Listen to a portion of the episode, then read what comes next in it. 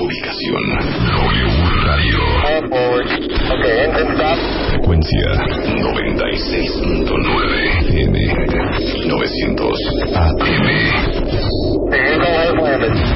Son las 10 de la mañana y no estás alucinando. Marta de Baile, transmitiendo en vivo y en directo. No te despegues y escúchanos también en www.wradio.com.mx y www.martadebaile.com.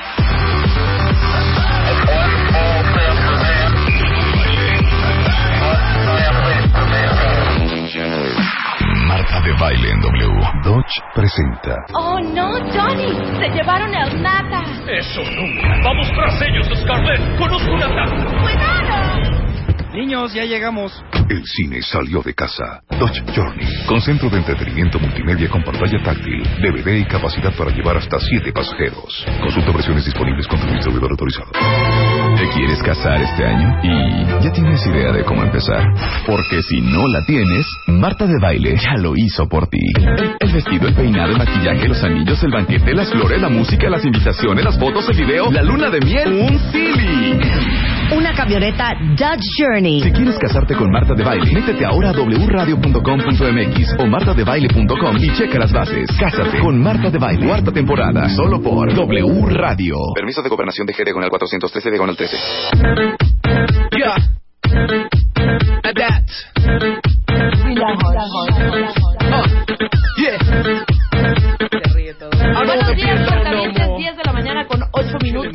Pues lo prometido es deuda. Llegaron tantos tweets y tantos mails diciendo, no, pues ahora que se queden Rebeca y Diana solas. que, ay, por favor, lo hacen tan bien. Rebeca es tan simpática, tan cálida, tan amorosa. Y Diana tan inteligente, tan aguda, tan acertada. ¿Para qué queremos a Marta? Que estén, que estén ellas dos, nada más. Y aquí estamos, cuentavientes. Pues el Cásate con Marta de Valle ya llevamos 1605 historias. Oh, bueno, bueno. No, bueno, de las cuales hemos leído ni una. Marta bueno, ya leyó varias. Ahí ya nosotros nos tenemos que poner la pila, Híjole, hombre. yo no he leído ni una sola. He dado una revisada así como leve, pero no he, no he, no he leído absolutamente ninguna. Este fin prometo echarme por lo menos unas 1600. Sí, no. y las cinco se las dejo a Marta, las cinco últimas para este fin de semana. Ok. Y bueno, métanse a wradio.com.mx o métanse a martadebaile.com. Eh, los que quieran casarse este año, volvemos a repetirles. Son personas que quieran casarse este año, que no les hayan dado el anillo de compromiso, que no tengan nada preparado porque Marta de Baile les va a dar todo. Chéquense nada más la lista. Evidentemente, el vestido de novia Claro. de Blossom Bright, increíble. Las invitaciones de Celebrato, que repite, repite Celebrato con las invitaciones. José Dávalos, las argollas de matrimonio y el anillo de compromiso. Recordarte Films, que son las sesiones de video, las fotos, etcétera, etcétera. El pastel De Sacher. de Sacher. Pastel para 200 personas. El banquete, un salón por 6 horas. El montaje, el menú, cuatro tiempos para 200 personas. El servicio de mezcladores, de escorche, eh, todas las propinas incluidas. Encanto y estilo les va a regalar el maquillaje a la novia con aerógrafo para el día, el día de la boda y la as- asesoría de imagen para la luna de miel. Aleli Flowers o Aleli Flores va a regalar los 20 centros de mesa, los arreglos para todas las mesas, eh, los novios, los ramos para la novia, el ramo que le ofreces a la Virgen, etcétera, etcétera, etcétera. Ajá, evidentemente Turismo Sibarita, nuestra agencia de viajes, Preciosísima. no preciosísima, no, es nuestra agencia de Ah, viajes. no, de confianza, de casa, W, de de cabecera. W Radio. La luna de miel a la Ribera mm, eh, Nayarit, en el Hotel Gran Velas. No sabes qué hotelazo. Hotelazo, ¿eh? Doctor, ¿lo conoce? El doctor Por Abel de, la Be- de Abel de la Peña está con nosotros esta mañana y no saben el temazo que trae. ¿Sí lo conoce? Sí, por No supuesto, el hotel cosa. es un hotelazo. Fíjate que tuve la oportunidad de estar junto en Ajá. el hotel de junto, que también es un lugar muy bueno, Ajá. que es toda la reserva ecológica de Mayacobá Ajá. Y está justo pegado ahí Ah, tú está el Gran estuviste en, Velas. en Cancún. En Cancún. En el no, Gran en la- Velas de Cancún. En la, no, la en Riviera Maya. Maya, Sí, sí, exacto, sí. Mm, este es en la, Este es en el en la Riviera Nayarit. Nayarit. Naya, que fue el Ah. primero que Exacto, tuvieron el primero. y que fue un Nada más son exitazo. esos dos, ¿verdad? En la Riviera Maya y en la Riviera y en la Nayarit. Riviera Nayarita, Pero son un sueño estos hoteles increíbles. Bueno, ese, ese es el, el- el plan para los novios para la luna de miel en este Cásate 2013. Obviamente, Todd Dolce Salad, que va a poner la mesa de dulces. Mauricio Rentería va a poner las fotografías profesionales. Repite César Álvarez, seis horas de music y luces para el salón. Y, evidentemente, un silly Qué bonito. un colchón silly para la pareja Nada para los como para los descansar y dormir claro qué delicia para que tengan actitud silly están este nuevo matrimonio y se despierten con ese ánimo y esa alegría y bueno para cerrar con broche de oro una Dodge Journey 2013 ¡Eh! Oye, qué maravilloso Vamos regalo todos, de... ¿No se con todo. Sí, por casar, supuesto. Hasta yo creo que me voy a volver a casar. ¿Estás de acuerdo? Y bueno, siempre lo hemos dicho en este programa, Marta lo ha repetido una serie de veces, el concurso es para niño niña, niña niño, niño niño o niña niña. Aquí somos heteroflexibles, doctor. Aquí, claro, aquí es de mentalidad abierta. Está Eso. increíble. No, está buenísimo. Oye, pues vamos y a yo creo que vamos a, vamos a tener que regalarle algo también a los novios, ¿no? Ay, doctor. El doctor, fuertes Ay. declaraciones de Abel de la Peña, también se suma al Cásate con Marta de Baile. Bien, Pero por sí. supuesto, tenemos que poner, ¿no? Al, novio, novia, novia, novia, Pero novio, al- novio. pero al los tenemos tiro. que dejar listos para el momento. Ajá. ¿No? Entonces, porque esas fotos quedan para siempre. ¿no? Totalmente. Entonces te casas, está colgada la foto y por eso cuando me preguntan las niñas, oye, le quiero operar la nariz a mi, a, este, a mi hija, ¿cuándo se la debo operar? Yo le digo, a los 14. Porque si se la operas después de los 15 va a tener una foto colgada que ya no se parece a la que es la de Claro, los 15. en los eventos importantes va a tener a los 15 años Claro. y cuando se case. Y cuando se tener Entonces, otra- otro tipo hay que ponerlos muy bien. Hay muchos procedimientos que les podemos hacer. Como, ¿qué tal los procedimientos que hicimos la vez pasada que venimos, te acuerdas? ¿Qué tal? Increíble. Ahí, en sigo en 10 shock. minutos y tienen un cambio espectacular, un cambio que les va a durar por un año y puedes mantenerte un- unas fotografías perfectas, una calidad de piel espectacular y lo vas a mantener por un año. Está precioso. Así que algo divino. tendremos que hacer con esta pareja para mandarlas muy bien. Lo pensamos y nos dices la próxima semana, Abel. Me parece Bueno, muy Pero bien. ya, ¿eh? Que Porque ya, ya, ya estamos casi cerrando, casi cerrando. Ok, sí, Pues sí, el tema por del día de hoy me encantó. Amor o cirugía. Los cambios estéticos nos ayudan a enamorarnos. Pero chécate esto. Según esta encuesta del Instituto de Cirugía Plástica de la Ciudad de México del Hospital Ángeles de las Lomas, seis de cada diez personas piensan que su pareja los querría más si se hicieran alguna cirugía para mejorar su aspecto físico. ¿Neta? Oye, fíjate que eso lo empezamos a hacer, como venía el mes del amor y la amistad, Ajá. cuando empezó este año, decidimos que por qué no preguntarle a todas las personas que estaban llegando a la consulta, el si ellos pensarían que al hacerse un procedimiento estético podrían tener una mejor relación o hacer que sus parejas se enamoraran más.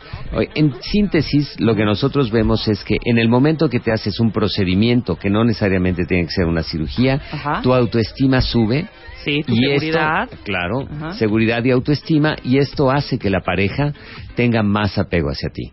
Y entonces decidimos empezar a hacer una encuesta y preguntarles, y encontramos que seis de cada diez, Ujú. que es bastante, es más de la mitad, están de acuerdo con que si se llevan a hacer un procedimiento, obviamente van a mejorar su aspecto físico, pero además esta seguridad les, at- les eh, acarrea tener una mejor relación O con sea, la ser pareja. más atrayentes para su pareja. Así es. Vamos a hacer esta pregunta a nuestros cuentavientes, a, A ver. ver. si es cierto. A ver, Eso- eso ¿cuántos está muy creen, interesante. Si ellos piensan o ellos creen que si se hacen algo estético en su cuerpo, los querrían más. A ver, cuentavientes, escriban si, si esto es neta. Híjole, yo no creo. No ¿Tú, no, tú no sientes que, por ejemplo, las personas que tienen una seguridad en sí mismo tienen una atracción inmediata, ¿no? Es que mis lonjas y yo somos bien seguras, doctor. No, claro, pero No. bueno, Re- Rebe lo que pasa es que está guapa, alta, Ay, ay, ay, encantadora, ay, ay, ay. pues sí, se levanta, pa- si paras el tráfico en cualquier lugar, ¿no? Ajá. Pero sí es cierto, ¿no? Gran parte de la personalidad está dada por la seguridad que tengas en ti mismo. Entonces, si tú sientes que hay una parte de ti que no va bien, gusta. que no te gusta y que además sabes que la puedes cambiar, entonces siempre vives en este conflicto de en cuál va a ser el mejor momento para cambiarlo y si realmente necesitas cambiarlo, porque empieza a haber una serie de factores no que la gente te puede decir, como tú no necesitas eso para para ser tú, claro que no lo necesitas para ser tú, pero te puede ayudar a en tu desempeño personal y evidentemente a mejorar tu autoestima. Claro, como lo dices, tienes más seguridad. Y yo creo que más de uno no estamos conformes con alguna parte de nuestro cuerpo, ¿no? Claro. Al final de cuentas. E- Eso es cierto, ¿no? O sea, Hay- yo diré hay mucho de mi lonja y de mi panza, pero odio mi lonja y mi panza, la Claro. verdad. ¿No? Pero eso, eso tiene solución y muy fácil. Ya lo sé, doctor, ya, Ya lo lo- sé.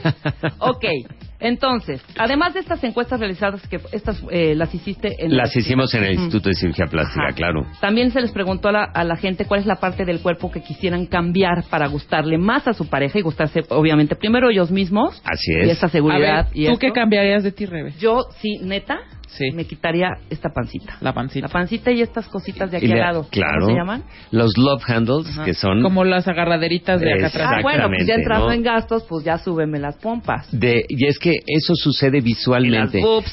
Fíjate. Ya todo, no, nada más eso. no, fíjate que hay una cosa muy curiosa. Cuando tú ves una cintura, la apariencia de la cintura está en mucho dado por el volumen que tengas en los glúteos. Pero el volumen de los glúteos no se ve porque está la grasa que está arriba de los glúteos, que es donde decimos que está la grasa o la lonja. Ajá. Entonces, cuando tú quitas la lonja, inmediatamente estás levantando los glúteos porque visualmente se empiezan a ver más. Estás haciendo forma, claro. Exactamente. Claro, claro. Y entonces, ¿qué es lo que hacemos hoy en día? Quitamos toda la grasa de esa área y la ponemos en los glúteos. ¿no? Y entonces, evidentemente, estás haciendo una cirugía de contorno corporal que te permite con una cirugía muy pequeña, que puede ser hasta con anestesia local o con un bloqueo, y entonces nada más redistribuyes la grasa. Claro, La claro, quitas de donde no permite que se vean las pompas y la pones en las pompas y entonces aumentas la visualidad de los glúteos. Y esa se ve parte de lo local me está gustando, ¿eh? Oye, pero fíjate que esa- esta encuesta estuvo muy muy interesante porque primero hicimos el ver qué pasaba con quién se quería operar qué. Ok. Entonces, en términos generales, digamos que tres de cada diez, o sea, el 28%, Ajá. quieren quitar, arreglarse el abdomen o quitarse la grasa de la cintura alta y evidentemente disminuir el tamaño de la cintura Exacto. para permitir que se vean mejor los glúteos. Yo entro ¿no? aquí, yo entro en, este, en este. ¿Tú, Este Diana? rubro. Pues no le preguntamos A ver, Diana a Diana, era sí, la Diana, a quisiera ver. quitar. Yo sí quisiera como tener el abdomen como mucho Porque más tú plano. tienes bien bonito cuerpo, fíjate. Fíjate. Pero, o sea, sí tiene buena caderita. Claro. Pero no tengo pompa, por ejemplo. Yo soy medio planona. Entonces, a lo mejor sí levantar como ese procedimiento que le hiciste a la Chávez Baby. Ice Baby, ¿te que, le- que acuerdas? le dio como formita en la, en la, en la curvita, digamos. Ese me gustaría. Y como el bati... El batibrazo. El- oye, eso del batibrazo es batibrazo. importantísimo. ¿Sabes por qué? Porque es genético.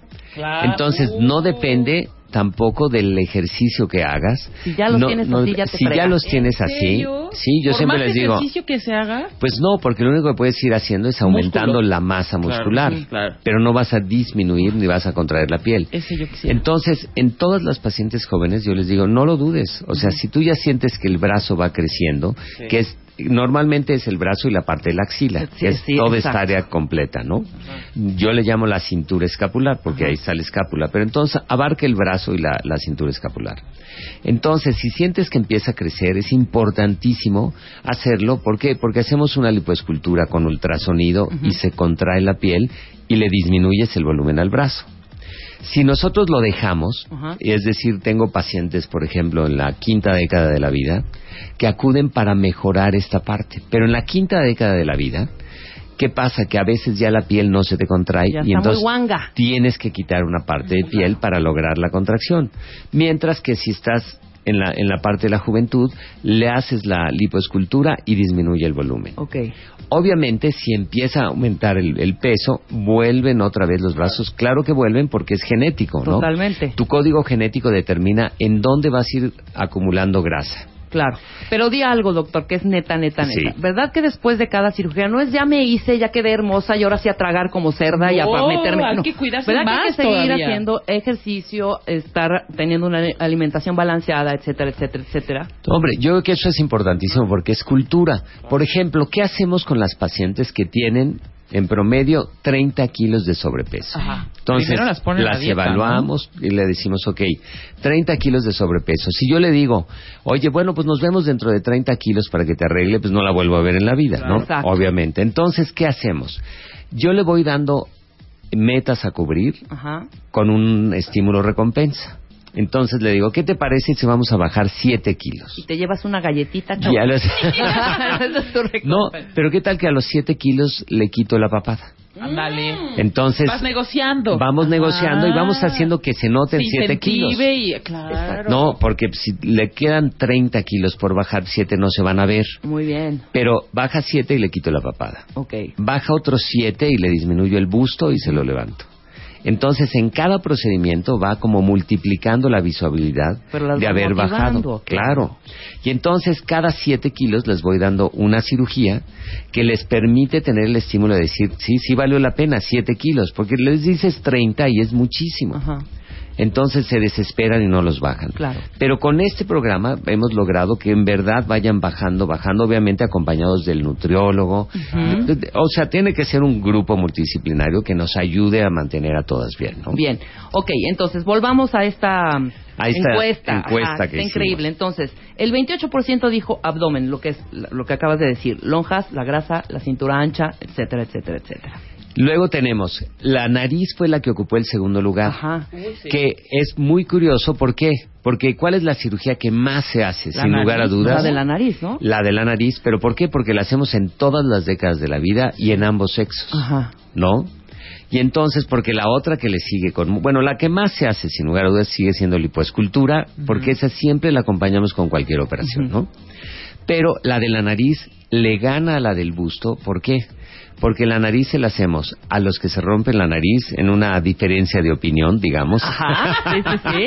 Ok. No, el que se cayó y se la rompió, el que quiere que se le vea mejor, este cuando tienes 14 años, cuando tienes 20, cuando tienes 30, cuando tienes 40, cuando les estiramos la cara y me dicen, pero siento que la nariz se va haciendo larga y tienen toda la razón. Ajá. Ya ves que dicen que la nariz nunca deja de crecer. Exactamente. En realidad no es que vaya creciendo, porque si no todos pareceríamos Cyrano de Bergerac, Sí. que no es el caso, pero sí va haciéndose más larga, la punta se va Se va, cayendo se, va cayendo. y se, va, cayendo. Como guajolote un poco. Así es. Ajá. Entonces, obviamente, aunque les estiremos la cara, les hacemos un procedimiento que se llama rejuvenecimiento nasal y acortamos la nariz. No necesariamente le tienes que quitar la altura ni cambiar la forma, pero la vuelves a dejar como se veía cuando tenía 25 años.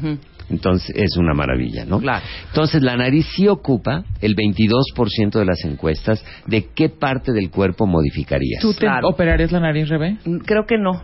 Creo que, que sí, Re- que no. Yo Yo no Rebe me la tiene una nariz muy interesante, Muy, ¿eh? interesante. Le da mucha personalidad. Pero yo a lo mejor me haría el procedimiento que hiciste la vez pasada. Sí, Ese un que es poco como- de moldear, Exacto, puede ser. moldeadito. No, la, no la es- modelas y en tu caso no es tan también agresivo. claro porque como no tienen alteraciones Claro. en la parte ósea Claro. les levantas la Nada punta un y se la mantienes aquí y se ve espectacular Perfecto, vamos ¿No? a hacer un corte, Abel, y Ok. te- te regresamos con las demás partes de esta encuesta que está interesantísimo. Vamos con el... que- ¿Cuál creen ustedes cuál es el, el tercer lugar en esta posición de las encuestas que nosotras las mujeres nos queremos cambiar y en algunos casos en otras partes del cuerpo los hombres, ¿no? Oye, y antes de irnos al corte, yo creo que les tienen que empezar a mandar tweets a Diana y a Rebe porque Sí. maravilloso. Ya, ahorita te, voy a, ahorita te voy a El leer batibrazo, lo que ya se, todo. se quieren cambiar y, y si realmente creen que cambiándose esa parte, modificando esa parte de su cuerpo, los querrían más. Claro, los es- acepten como son, muchachitos, o sea, con la lonja y la nariz. Pero bueno, tienes razón en esta parte. Regresamos y, eh, bueno, continuamos con Abel de la Peña en unos momentos. Dodge presentó Estés en donde estés, no te muevas. and let the beat control your body. Ya volvemos. Marta de baile. En W. Estamos listos. Ya regresamos. Marta de baile. En W.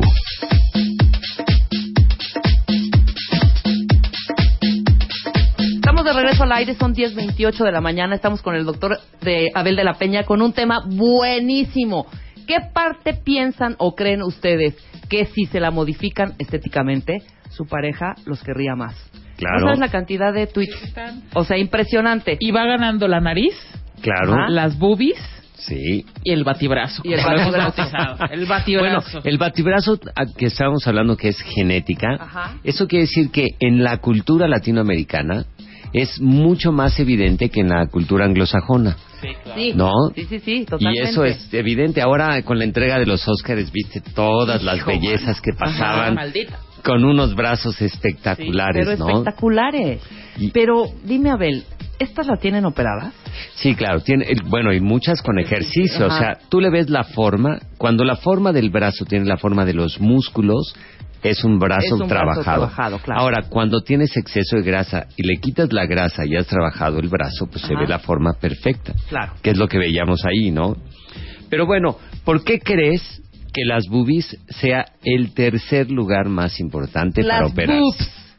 Aquí llegaron varios mails diciendo, yo pienso que mi marido sí me quiere, pero me quisiera más si me operara las boobs. Pa- Oh. pa- en aumento. En Si, nos- si nosotros pusiéramos y le hiciéramos una encuesta a todos, que se lo podríamos poner, y también está muy interesante a ver qué nos dicen, si les preguntamos, si tú pusieras la feminidad en un órgano, ¿en dónde lo pondrías? En las boobies. Y yo pienso que en las boobies. ¿Eh? Tú, tú, tú, tu Yo- opinión yo- muy, muy mi personal. mi opinión personal es- En, en las boobies. En las Yo boobies. Yo pienso que para las mujeres, Claro. su símbolo de feminidad está en los senos. ¿eh? Y mira que ya habíamos hecho una encuesta, ¿te acuerdas? Ajá. De que para nosotros los hombres Que jalaba más. jalaba las boobs o las más pompas. las pompas que las boobies.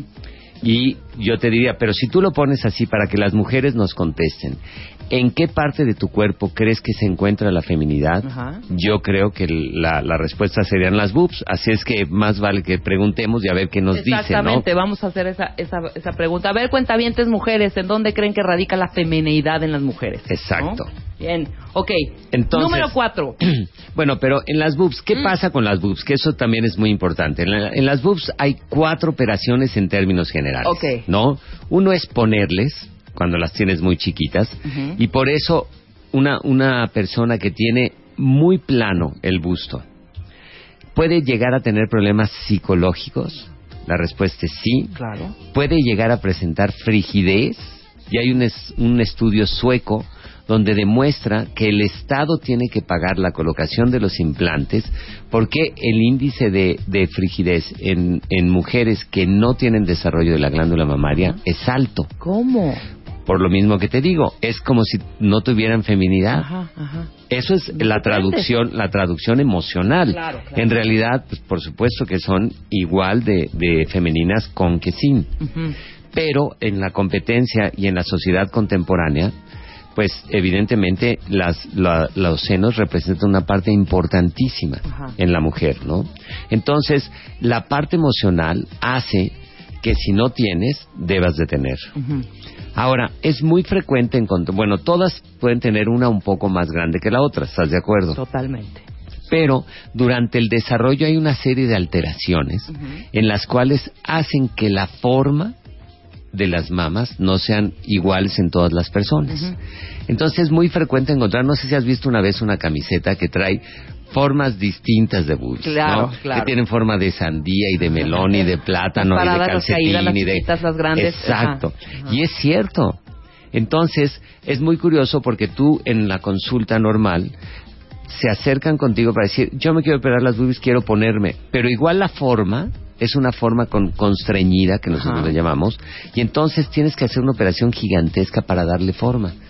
Pero lo primero que hay que hacer es decirles cómo está la alteración, porque si tienes una mama muy bonita y le pones volumen, el resultado es espectacular, ¿no? Claro.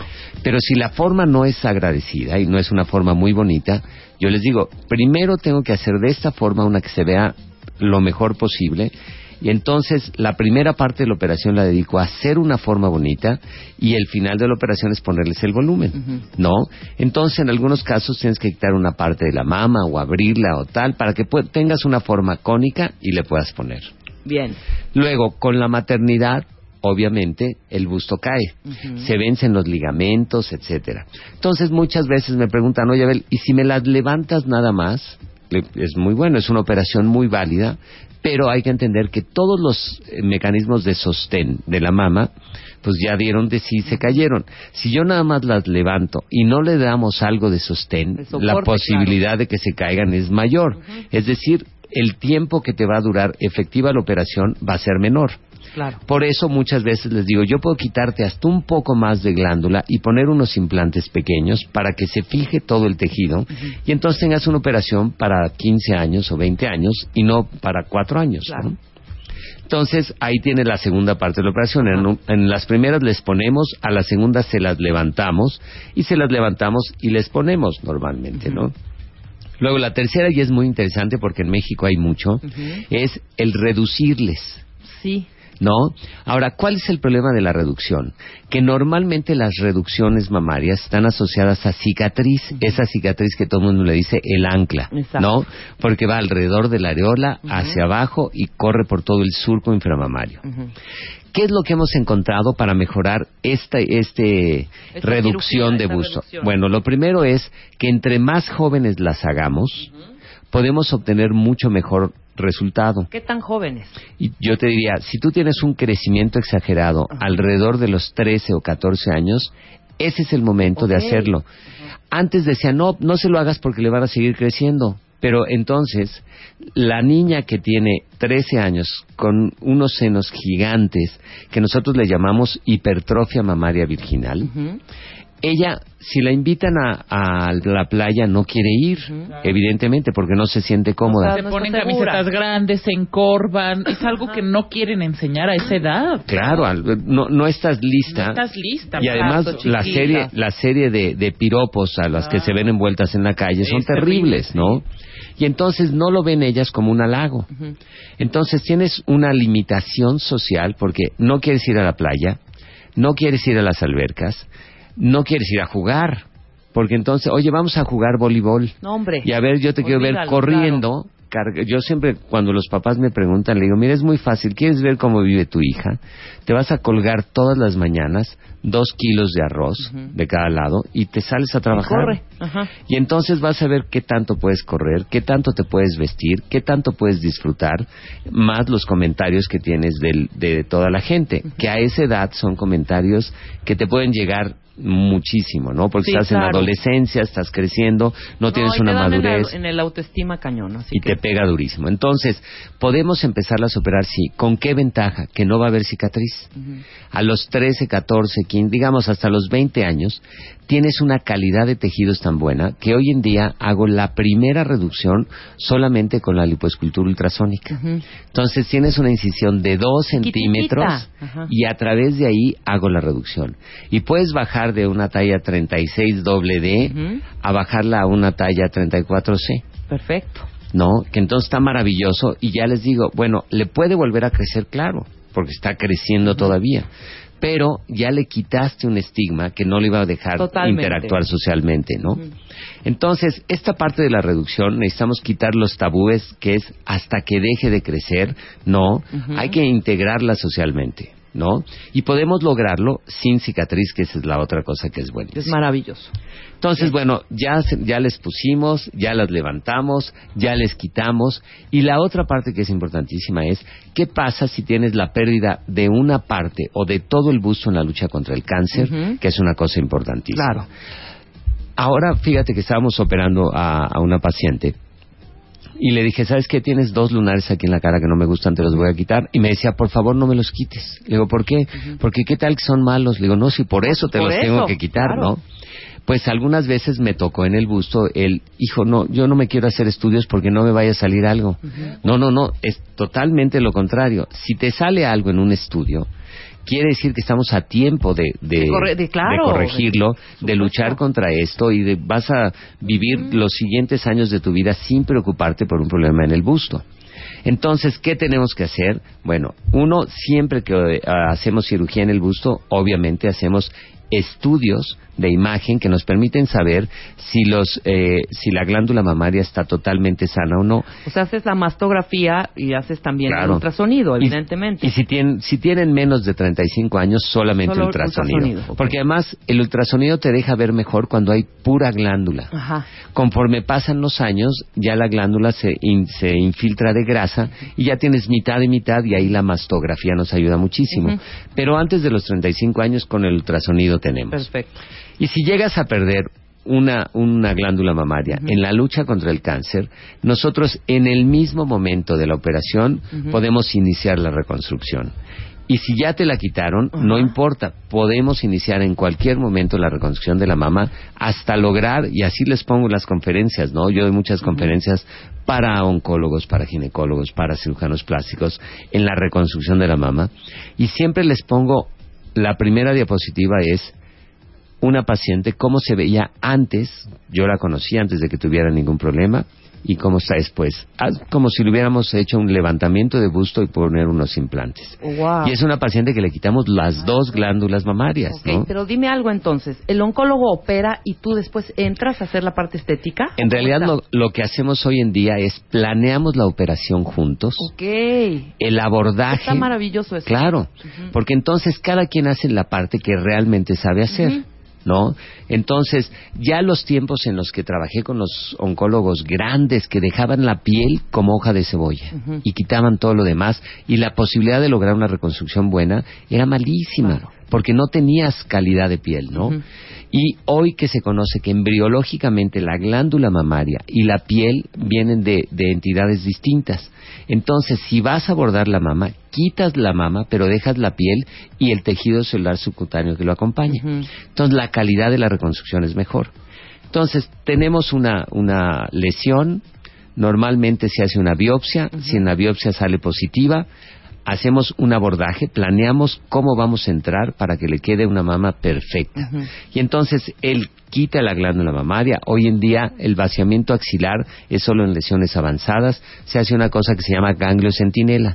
Entonces se, se coloca un, digamos, un medio de contraste que va hacia los ganglios y como normalmente tiene, son radioisótopos, con un contador te dice cuál es el ganglio que más tiene y se pueden quitar uno, dos o tres de estos ganglios, se mandan a patologías, se estudian y si no tenemos células ahí, no hay por qué vaciarle la, la axila.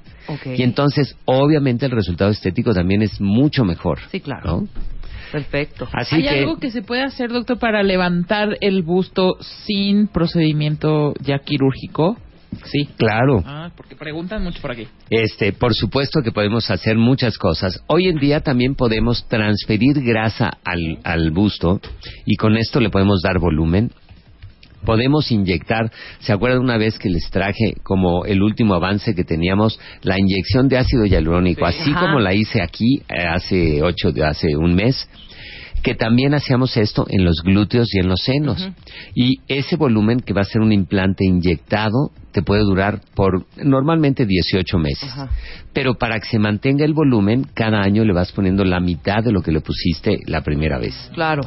Y entonces le mantienes la forma, le mantienes el escote y igualmente si tiene grasa excedente en algún lado, vamos, le tomamos la grasa, la preparamos y se la inyectamos. Esta- este Oh, procedimiento increíble. está increíble. Claro. ¿Y en cuánto tiempo lo haces? Lo haces rapidísimo. Y se hace rapidísimo, no tienes, obviamente no tienes cicatrices porque todo es a través de la, de la inyección. inyección. Y obviamente volvemos a lo mismo. La forma es la que determina si vamos a necesitar alguna cicatriz o no. Si la areola y el complejo areola-pezón lo tenemos por abajo del surco inflamamario, siempre vamos a necesitar una cicatriz alrededor de la areola para levantarlo, Claro, ¿no? claro. Pero podemos levantarlo y ponerle y esa es la mejor opción. Yo tengo una dudicísima y siempre la he tenido. Que me queda clarísimo levantar, cortar, quitar, poner, etcétera, etcétera. Pero cuando uno está viendo para el norte y otra para el sur, o cuando uno está viendo a la izquierda y otra a la Claro. derecha, ¿cómo haces eso? Entonces, ¿qué es lo que hacemos? Es lo que yo te estaba diciendo, que pueden tener unas formas totalmente Exacto, aberrantes. exacto. Y luego, y claro, como esto pasa con el desarrollo, y les empieza a dar pena porque evidentemente puedes tener 13 años, te empieza a crecer, pero tú estás viendo que no crece como las que ves en la televisión, Claro. ni en los desfiles de moda, ni en el desfile de Victoria's Secret, todo, todo esto, ¿no? Entonces eh, se empiezan a ocultar y no dejan ni que las mamás las vean. Entonces, como que siempre las ven más retraídas, más tímidas, pero no le quieren decir a la mamá que se quieren operar o que se quieren poner, porque ellas están viendo que, pues, de hecho, no tiene una forma normal. Entonces, ¿qué es lo que hacemos? Ahí tenemos que regresar las areolas a su lugar, Ajá. redistribuir la glándula, es decir, hay que darle la forma de cono y muchas veces ponerles. ¿no? Un poco de volumen. Entonces, si no importa qué tan desviadas estén, siempre las vamos a poder llevar hacia el centro y reorganizar el tejido, que en realidad es redistribuirlo, ¿no? No siempre es quitar, quitar, quitar, sino la- a lo mejor tienes más piel del esternón a la areola que de la areola a la parte de la axila. Y entonces, bueno, hay que regresarlo a su lugar, regresas, lo, exacto, redistribuyes y le das una forma mucho más agradable, ¿no? O sea, tenemos solución todas. todas Cualquier tipo de todas tienen solución, No, y claro. aparte, como te comentaba en el, en el corte, yo sí creo importantísimo que si estás a disgusto con alguna parte de tu cuerpo, vámonos, si te hagas algún alguna cirugía estética para modificarlo y para tener mayor seguridad, totalmente. Claro, porque eso se ve. Como te sientes, te ves. Exactamente. ¿Estás de acuerdo? Muy bien. El número cuatro ahora sí, doctor Abel. El número cuatro, y aquí, ¿por qué vamos al número cuatro? Porque ahora sí, esta Ajá. es una de las partes más importantes de los hombres también, ¿no? La papada, las bolsas en los ojos y, las, arrugas. Claro que sí. ¿No? Y entonces, este es interesantísimo, ¿por qué? Porque para las arrugas no necesitas operarte. Hoy en día, en verdad, la mayoría de las arrugas las corregimos con inyectables, con Botox y con ácido hialurónico, ¿no? Entonces, ya no es de que tengas que llegar y recuperarte y hacer, oye, que tengo arrugas en la- las patas de gallo, en el entrecejo, en la boca, llegas, te colocamos lo que te tenemos que colocar.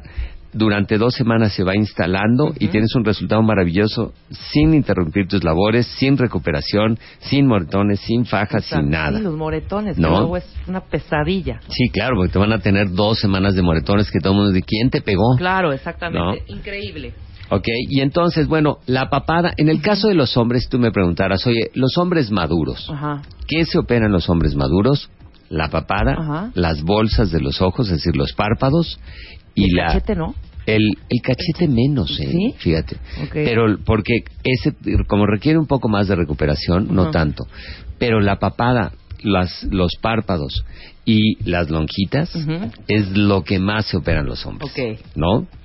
Muy bien, entonces, en el caso de las mejillas, ¿qué hacemos? Este también es una parte eh, genética muy importante. Nosotros tenemos, para poder masticar, tenemos unos músculos muy poderosos. Y estos músculos, para que se deslicen, tienen una grasa ahí que no es parte del pool de lo que comemos.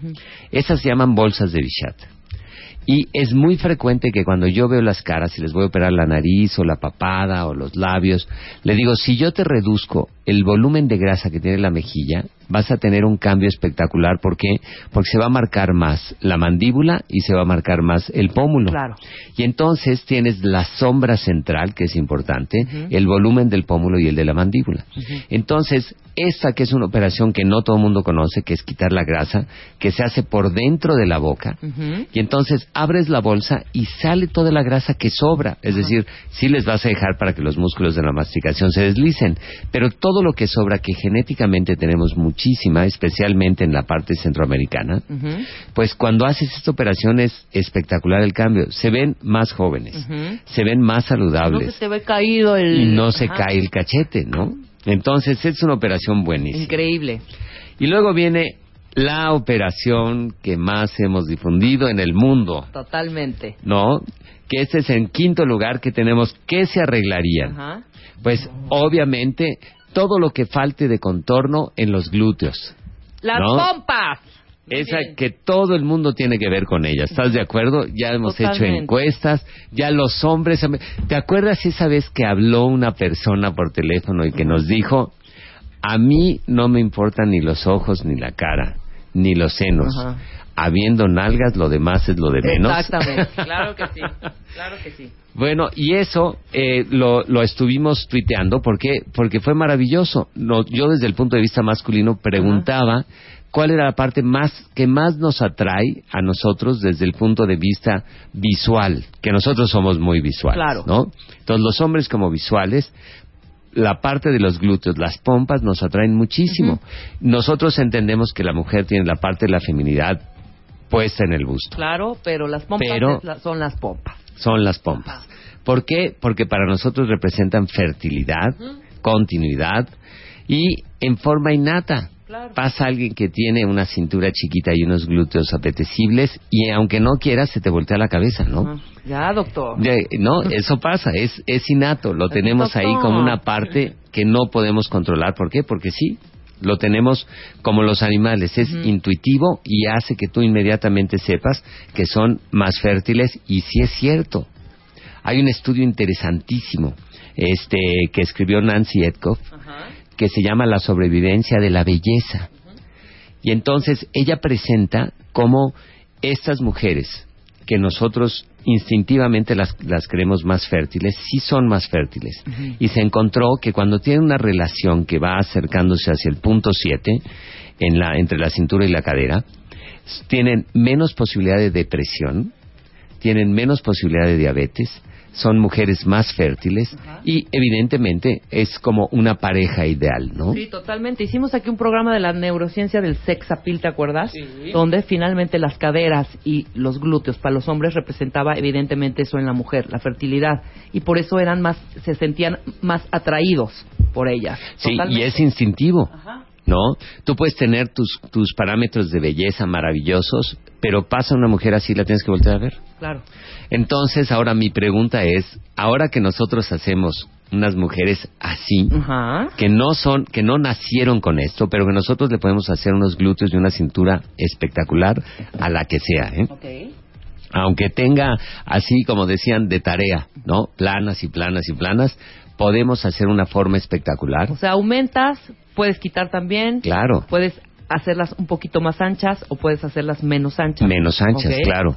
Y sabes que conforme hemos avanzado en el estudio, de- porque pues, esto fue como, digamos, la contribución de nosotros para el mundo de la cirugía plástica ha sido el desarrollo de la cirugía de los glúteos. Claro. Y entonces hemos encontrado varias cosas que son muy peculiares.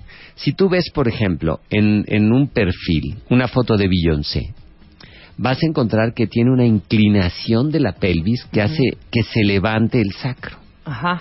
Y en realidad no es que el volumen del glúteo sea muy grande, sino que la inclinación de La forma- pelvis y la forma de la espalda, del, del sacro, Es lo que hace que el- se hace que se vea así.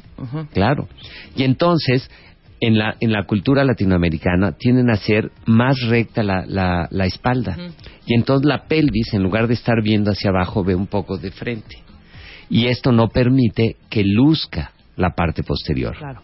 Entonces, ¿qué es lo que hacemos nosotros? Bueno, hacemos el diseño donde debería de estar la transición entre la cintura y el glúteo y esa es la parte donde vamos a colocar los implantes. Curiosamente, los implantes que diseñamos para esta operación no son implantes que tengan una proyección exagerada, son más bien muy planitos, porque lo que van a hacer es dar esa forma de inclinación de la pelvis.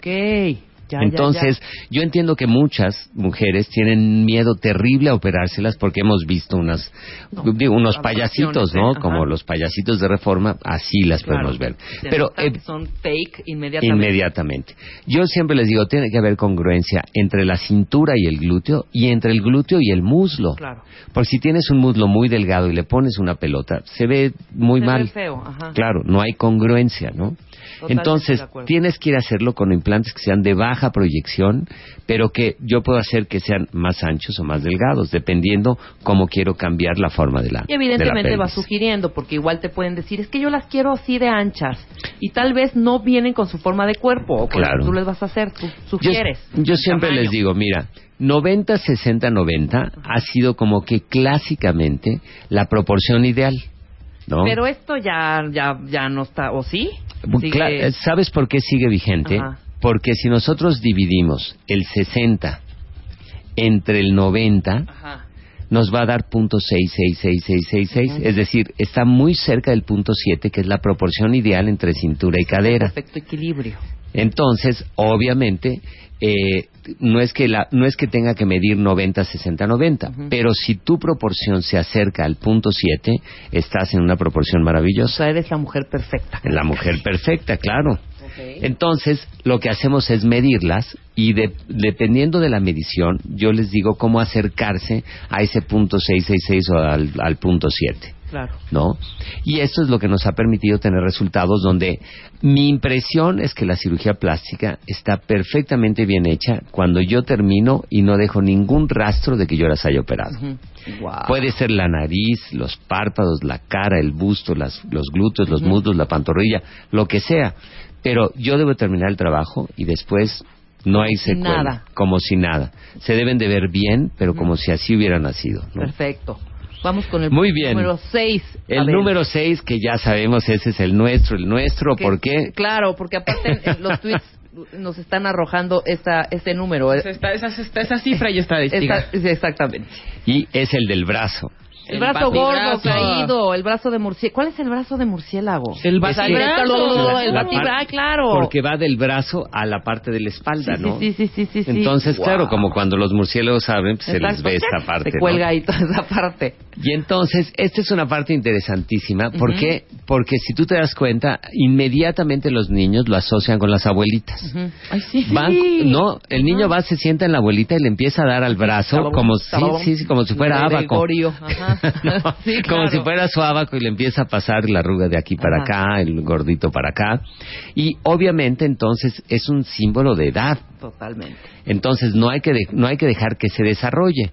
Ya lo Si- dijiste, es genético. es genético y entonces no necesitas tanto para hacerlo.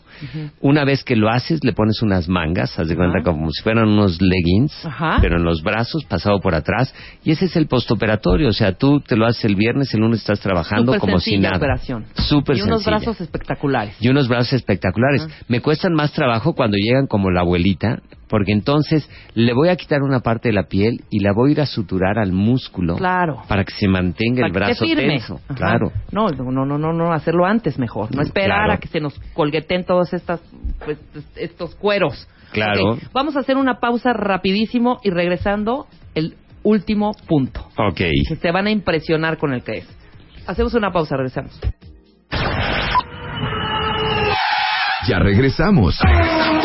Más Marta de Baile. En W. Solo por, solo por W Radio.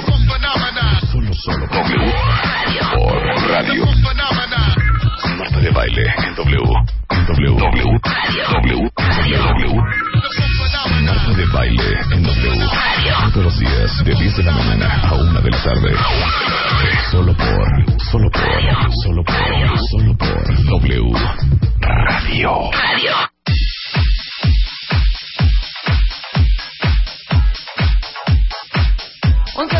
con 3 minutos seguimos con el doctor Abel de la Peña. Estamos hablando de eh, estos procedimientos estéticos más comunes a partir de esta encuesta que hicieron eh, Ah, claro. ustedes en el, en el hospital eh, de las Lomas.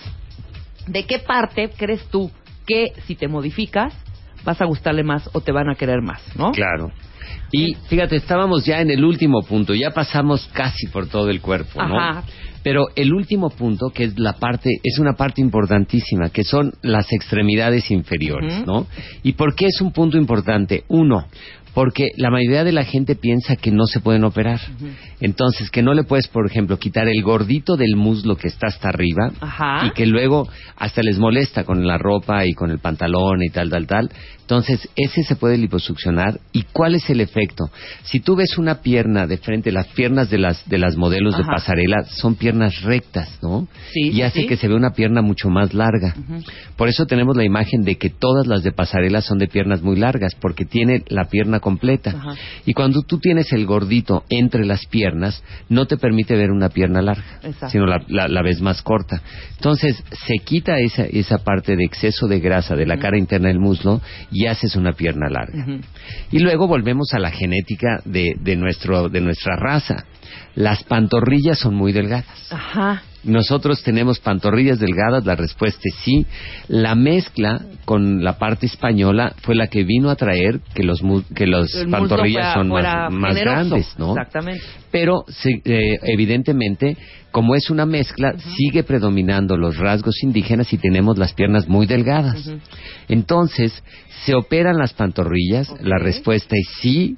¿Qué les hacemos a las pantorrillas? Les ponemos implantes también.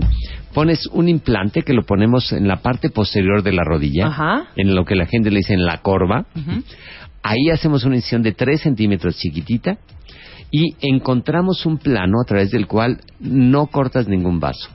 De manera que si tienes insuficiencia venosa y si tienes lo que tengas, se pueden poner implantes, la respuesta Y no hay es sí. ningún problema. No hay ninguna complicación. Entonces pones los implantes y como la pierna tiene unos ligamentos arriba del tobillo, esa parte del tobillo no puede crecer, pero la forma que le das a la pantorrilla es 100% normal, para que no te quedan bolas, no se nota. Si está bien hecha la operación, no se ve absolutamente nada, más que ganas contorno, mejoras aquí sí el espacio entre las piernas, porque luego entre las pantorrillas queda un espacio muy grande, ¿no? Sí, sí, sí, sí. Entonces, cuando aumentas con los implantes, Reduces ese espacio. reduces ese espacio y también ganas volumen en la parte posterior. Y hay que aceptar que en la sociedad contemporánea, pues ustedes han dejado descubiertas las pantorrillas y una parte del muslo. Entonces, es una parte sensual muy importante de la mujer. Por lo tanto, el, el cambiar las proporciones de esta área les brinda un beneficio maravilloso. No. Mucha gente no sabe que se operan. Todavía hoy me siguen preguntando, ¿y si se operan? Claro que se operan y operamos muchísima. Vino un canal de televisión de, de Inglaterra a grabarnos una operación de estas, porque evidentemente la genética allá es, Es muy, es muy poca gente va a requerir la operación. Pero aquí que hacemos tanto, vinieron nada más a grabar la operación para que pudieran ver cómo le podemos dar una forma y un contorno natural a las pantorrillas. Qué maravilla. ¿No? Los pies, Abel. Y en los pies tenemos muchas cosas. Uno es cuando los tendones se ven, les ponemos un poquito de grasa o les ponemos un poquito de ácido hialurónico para que no queden huesudos, ¿no? Y luego, una de las partes más importantes se llama alus valgus, que la gente conoce como juanetes. Ajá. Entonces, los juanetes los operamos nosotros, la respuesta es no, es una operación que debe hacer el ortopedista, pero que nosotros normalmente las canalizamos una vez que nos dicen que tienen inquietud. A lo mejor mientras les estamos haciendo nosotros el busto, el ortopedista puede arreglar la parte del alus valgus. Ay, increíble, al mismo No, tiempo. al mismo ya quedaron tiempo. las boobies wow y sin juanetes, mira. cómo no, Eso. ¿Qué te parece? all in one. ¿No? Claro. Increíble, Es qué un maravilla. paquete completo. Perfecto. Oye, y Conclusiones entonces... entonces, Abel, conclusiones. Conclusiones. Es muy importante saber que la mujer y el hombre, ambos, hoy tenemos expectativas para vernos mejor, sí. Ajá. Si nos queremos ver mejor y nos queremos sentir mejor, tenemos que hacer algunos cambios y estos cambios implican mejorar la dieta, aumentar el ejercicio, hidratarte más, tratar de disminuir el consumo, evidentemente, de, de sustancias que no nos eh, benefician en nada, todo lo que son refrescos y cosas de estas que no nos ayudan, el disminuir el tabaco, que también es importante, tener mucho cuidado con el sol. Pero una vez que nosotros estamos mejorando nuestra salud, todas estas partes del cuerpo, hoy podemos hacer un cuerpo a la medida, ¿no? De manera que tú digas, yo quiero que se me vea el abdomen plano y que se me marquen los músculos y que no se me caiga el gordito porque mi mamá era así, mi papá y mi abuelita y tal. Entonces, ¿se puede remodelar un cuerpo? Sí. ¿No? Y lo diseñamos normalmente a la medida. Esto es muy importante saber porque luego dicen, ay, pero va a ser carísimo. No, no necesariamente. Aquí la parte más importante que es que muchas de estas intervenciones las podemos ir haciendo en forma secuencial y te puedo ir arreglando la nariz, ¿no? Y la papada y la bolsa del párpado y quitarte el exceso de aquí y conforme vamos avanzando el nutriólogo nos ayuda a ir bajando de peso y nosotros vamos modelando el cuerpo moldeando, exactamente. de manera que acabas con el cuerpo verdaderamente que tú quieres, pero al mismo tiempo tienes que ir mejorando tus hábitos para mantener el resultado por mucho más tiempo. Claro, y ojo, también para ¿No? los hombres. Aquí hay varios tweets de hombres, que quieren sí. operarse, bueno, evidentemente la papada, las bolsas de los ojos, pero me impresionó que quieren ponerse pompas. De- claro, por supuesto. ¿Cómo, aquí un tweet, ¿cómo puedo ponerme más nalgas? Quiero tener más nalgas. Y es un hombre. Y es, y es muy sencillo. Cada vez operamos más hombres, ¿eh? Ajá. y especialmente las nalgas. ¿Y sabes por qué? Porque uno de los atractivos más importantes para las mujeres también, También es son las pompas en los hombres. En serio. A mí es lo que menos me atrae de un hombre. Oye, yo sé que todas No, dicen no, que las manos, wow. que los ojos, que la voz, que la... que tengan buenas pompas. Exacto. Sí. Si pasa uno de espaldas que no le han visto ni las manos, ni los ojos, ni nada, y le ven unas pompas así, las mujeres Claro. voltean inmediatamente. rico, sí. No. ¿Cómo no? Le- ¿No? claro. ¿Dónde te encontramos, Abel? Oye, bueno, Ah, no, tienes una, tenemos una- Claro. unas alegrías. ¿Cómo todavía no? nosotros ya venimos y siempre venimos dispuestos claro que sí. a regalar. Siempre bien generoso el doctor. Entonces. Siempre. oye, pues es un placer estar aquí con ustedes y ahora que están Rebe y Diana, no nos íbamos a, a ir Uh, sin regalarles algo, ¿están de acuerdo? Entonces, bueno, ¿qué les vamos a regalar? Vamos a regalarles tres, tres tratamientos Ajá. con un procedimiento que no hemos hablado mucho y que vamos a hablar, yo creo, este, la próxima vez, que es cómo lograr rejuvenecimiento a través de luz pulsada. Hay que acordarnos que el láser es luz pero cuando haces luz pulsada, Ajá. la, digamos que la frecuencia de la luz es menor y entonces no tienes eh, algunos efectos de los que produce el láser, porque es, digamos, más noble. Necesitas más tratamientos, pero logras un efecto desde la primera vez que lo haces. Entonces puedes mejorar las manchas, pero hay que seguir con tratamiento. Logras un rejuvenecimiento cutáneo, mejora la calidad de la piel. Y entonces vamos a regalarles tres tratamientos. ¿Te Increíble. parece? Estos tres tratamientos es darle a estas tres personas, les vamos a hacer un tratamiento y ellas nos tendrán, bueno, tienen un compromiso con nosotros, el decirnos aquí cómo se sintieron después del Me encanta. tratamiento al mes. ¿No hay límite de edad? No hay límite de edad, ¿A por de supuesto. cuánto- ¿Desde cuántos años? Para que Yo creo que puede, podemos empezar. mujeres, es para mujeres. También puede ser en el hombre, pero nosotros con la barba, si tenemos la barba cerrada, pues normalmente hacemos el mismo tratamiento al rasurarnos diario, ¿no? Le vamos Claro. dando y haces Entonces mejor vamos a hacer esto para las chavas Y luego regalamos algo para los hombres. Perfecto. ¿no? Entonces estos tres tratamientos y vamos a hacerles una pregunta. Y vamos, claro. Bueno, yo creo que hoy hemos hablado de una parte que es importantísimo, ¿no? De una de las cirugías más frecuentes, que es la cirugía de las mamas o de los senos. Y entonces en las boobs es muy importante. Eh, Nos tienen que contestar una cosa y nos tienen que mandar las fotos para Claro. que nosotros hagamos la selección de ellas tres, ¿no? Por mail, entonces. Entonces, que nos mande por mail las fotos, pero de todas maneras, todas las que vayan a, a- a enviarnos fotos nos tienen que decir qué estudios se tienen que hacer antes de cualquier cirugía de mama. Bien. Ahí Ok. está la pregunta.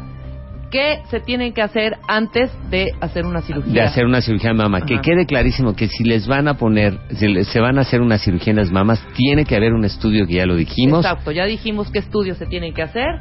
Mándenos un mail a debaile@televisa.com.mx Con foto. Con foto. Y Con de foto, exacto. Que Y nos mande su foto de frente y de perfil. Con dos fotos que mande cada quien. Perfecto, Con increíble. eso vamos a hacerlo. Abel, ¿en dónde ¿No? te encontramos entonces? Oye, claro, entonces les vamos a dar nuestro Twitter, Ajá. que es arroba abel guion bajo D de dedo P de peña. Abel guion bajo DP. Nuestra página de internet que es www.versebien.com.mx y les dejamos los teléfonos del consultorio Bien. que está en el Hospital Ángeles de las Lomas 52 46 96 39 y que sepan que todos los que vienen referidos del programa de Marta de Baile tienen desde la primera vez que los veo un 50% de descuento en el costo de la consulta. Increíble. Y siempre tienen precios especiales. Muchísimas gracias, Abel. Siempre es un placer. No, hombre, es un Para gusto estar con ustedes. Y hombres y mujeres que no están a gusto con alguna parte de su cuerpo, pues que te Claro. echen una llamadita para que los dejes al tirazo. Oigan, ¿no? y tienen que felicitar a estas niñas porque han hecho un trabajo maravilloso el día de hoy. Muchas Hay que gracias, darles Abel. aplausos, gracias, fanfarrias, ¿eh? de todo. No es cosa fácil, ¿eh? No, es no, cosa claro que fácil. no. Muchas gracias. Te vemos la, la- la siguiente vez. Claro que sí, un beso para todos.